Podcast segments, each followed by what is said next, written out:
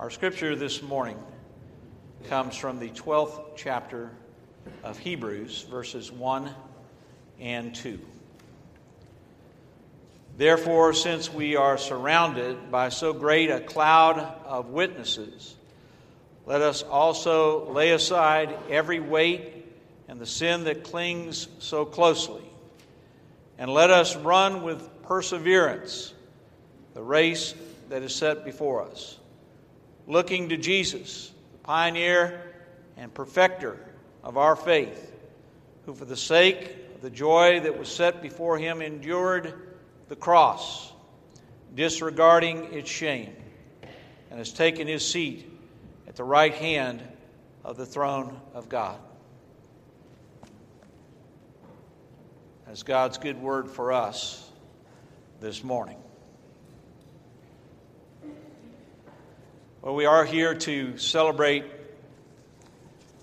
our heritage, the Christian church, disciples of Christ. And part of that heritage, of course, is the hi- history and heritage of our country. We uh, remember during this week those who ventured uh, from faraway places to come to this country in search of new life and a new way of living. We most closely associate Thanksgiving, of course, with the Pilgrims in Plymouth Colony, which was established in the 1600s. William Bradford, the first governor of Plymouth Colony, wrote these words about the beginnings of the Pilgrim's journey and the beginnings of Plymouth Colony. Being thus past the vast ocean, Bradford wrote, they had now no friends to welcome them, no inns to entertain or refresh their weather beaten bodies, no houses, or much less towns to repair to, to seek succor. And for the season, it was winter. And they that know the winters of that country know them to be sharp and violent and subject to cruel and fierce storms, dangerous to travel to known places, and more so to search an unknown coast. Besides, what could they see but a hideous and desolate wilderness, full of wild beasts and wild men? Thus, Bradford went on to say, Thus, out of small beginnings, greater things have been produced by his hand that made all things of nothing and gives being to all things that are. And as one small candle may light a thousand, so the light here kindled hath shone to many, yea, in sort to our whole nation. Let the glorious name of Jehovah have all the praise. And with those words, the Plymouth colony was established and began. Uh, part of what we do Thanksgiving is give thanks for uh, those great witnesses, that cloud of witnesses that enables us to enjoy the freedoms that we have. Part of that cloud of witnesses are the founders of the Christian church, disciples of Christ Thomas and Alexander Campbell, Barton Stone, Walter Scott. They had a simple idea in the early 1800s.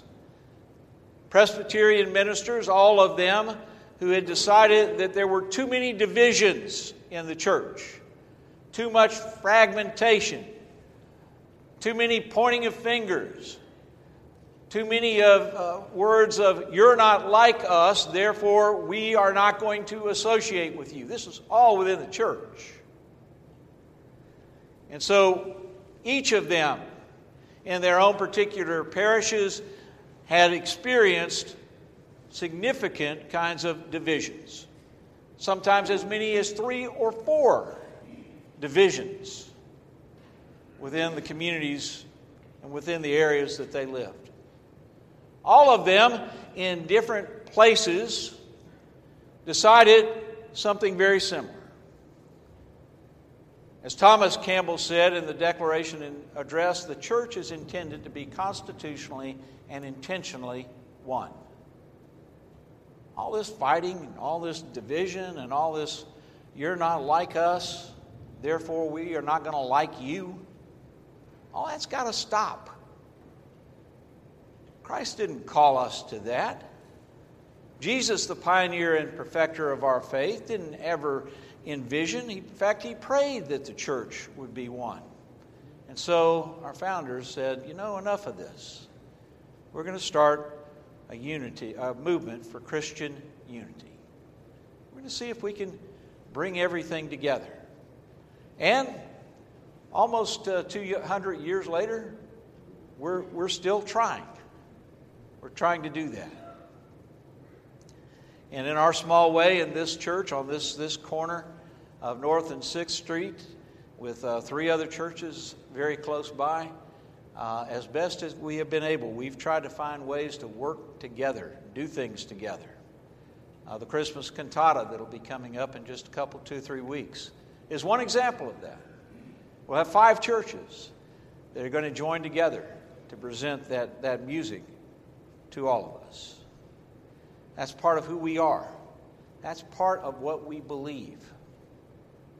That division, God never intended for us to be divided.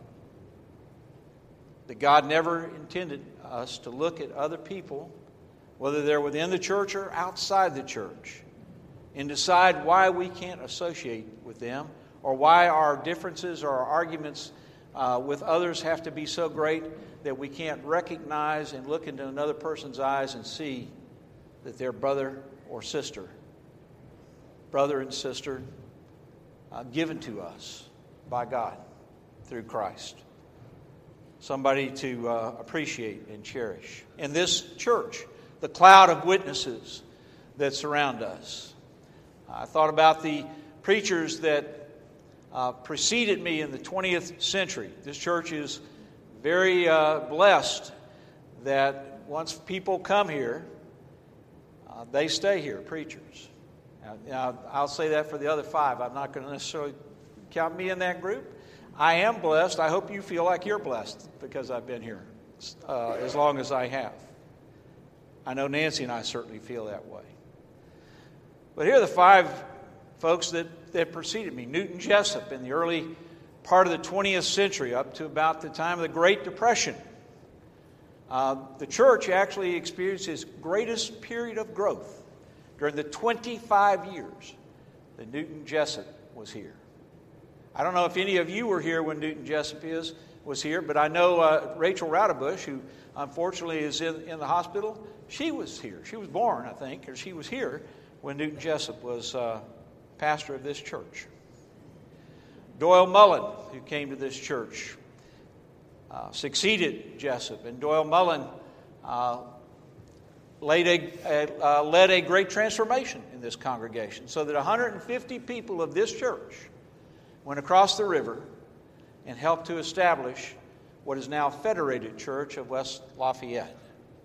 And Doyle Mullen was a, a big part of that. In fact, Doyle Mullen was the first pastor of Federated Church. uh, Reverend Peace, who came to this, this church, uh, succeeded Doyle Mullen. You're in this sanctuary uh, in large part because of the leadership that Reverend Peace gave to this congregation as they embarked upon uh, creating and building a new sanctuary. That was in the 1950s that that happened. And of course, Joe Wick succeeded Reverend Peace and Joe Wick was here 25 years. And Joe Wick was not only the pastor for this congregation, but became known throughout this community uh, for his great ability to speak, but more than that, his great ability to show compassion and love for others. Had a, a wonderful, wonderful ministry to this community and, in this church. Reverend Jack Snellgrove, who was my immediate predecessor. And Jack had a 14 year ministry here Probably of, of the many significant things that were part of that ministry, perhaps the most significant. Uh, Jack Snellgrove led this congregation during a time when a, a, a, a traumatic and very tragic fire uh, caused about a half a million dollars of damage to, uh, to this facility. And Jack, along with uh, many lay people, including Ralph Ward and others, uh, led this congregation to rebuild and to restore and to move on beyond that. We're surrounded by a great cloud, you, uh, cloud of witnesses. We have a lot to be thankful for. We have been very, very blessed. In the greater church, we can remember folks like Dietrich Bonhoeffer in the 20th century who was willing to risk all and did risk all for the sake of other people, for the sake of Jewish people in, in Nazi Germany who stood up in the Confessing Church of Germany and said, This isn't right. Who moved from pacifism to say, We can, uh, we can settle this peaceably. Who understood uh, and came to understand that, as he said, when a madman's driving the truck, you've got to stop the madman. He became involved in a, in a plot to overthrow and to do away with, with Hitler that cost him his life. Remember folks like Martin Luther King Jr., who in the 1960s stood on a bridge in Alabama to say, division is wrong. We, we're better people than this. We can do better than this. We can be better than this. God's called us to be more than this. And in, in the face of uh, speaking those kinds of words that made so much sense, the people that King stood on the bridge with suffered senseless violence at the hands of legal authority. The church has always been about bringing people together. That's the, what the cloud of witnesses say to us. Church has always been about standing up for other people, of building bridges, of moving on. And we get all that and we receive all that from Jesus, who was the pioneer and perfecter of our faith. Jesus is calling us not only to be uh, faithful, to endeavor to follow Christ, but to recognize Jesus as the perfecter, that we can do more and that we can do better, that we can be better through the power of the Holy Spirit, through what God does. The image uh, that, that's created here is that we should be in training and that we need to endure and that we need to move on and that we need to persevere. In the face of differences that exist, in the faces that, of voices that say we, we need to separate, we need to divide, in the face of all that, to say, no, we don't. That's not what God intended for us. That's not what the cloud of witnesses say to us. That's not what Jesus, the pioneer and perfecter of our faith, says to us. He says we're all God's children. And the church's got to figure out a way to, uh, through the power of the Holy Spirit, to help make that happen. To remind people that the kingdom of God is near in Christ Jesus. And to run that race and run it well. Well, it isn't easy being green, as Kermit the Frog reminds us, and it's not easy being Christian we're asked to do some, some tough things. And the cloud of witnesses that surround us did some of those tough things, risked much from small beginnings. Great things have come. And that cloud of witnesses challenges us, that cloud of witnesses that surrounds us challenges us to dream big, to endure much for the sake of Jesus Christ. To stand up and give voice to those who are powerless that don't have a voice. To stand strong and to endure. To be God's people.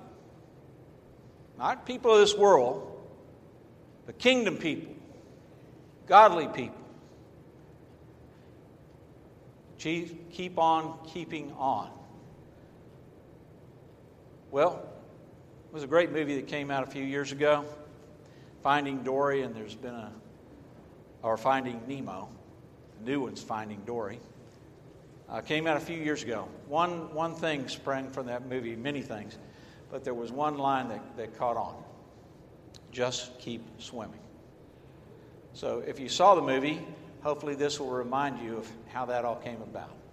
If you didn't see the movie, uh, maybe this will inspire you. Either way, just keep swimming.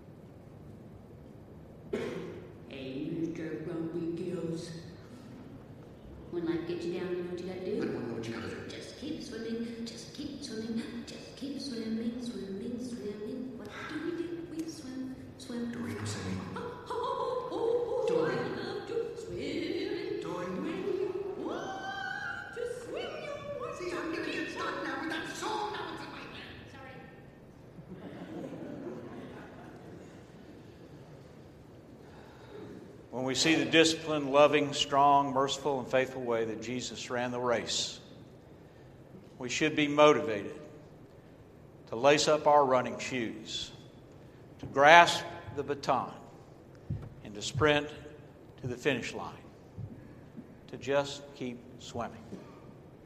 We've got a cloud of witnesses that have surrounded us, that have showed us through the strength and power of Christ's love and Christ's grace exactly how to do that and, and what to do.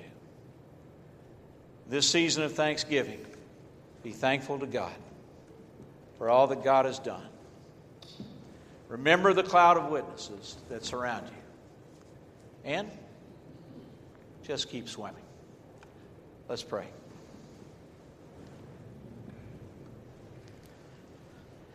Lord, we thank you for the witness of Jesus Christ, pioneer and perfecter of our faith.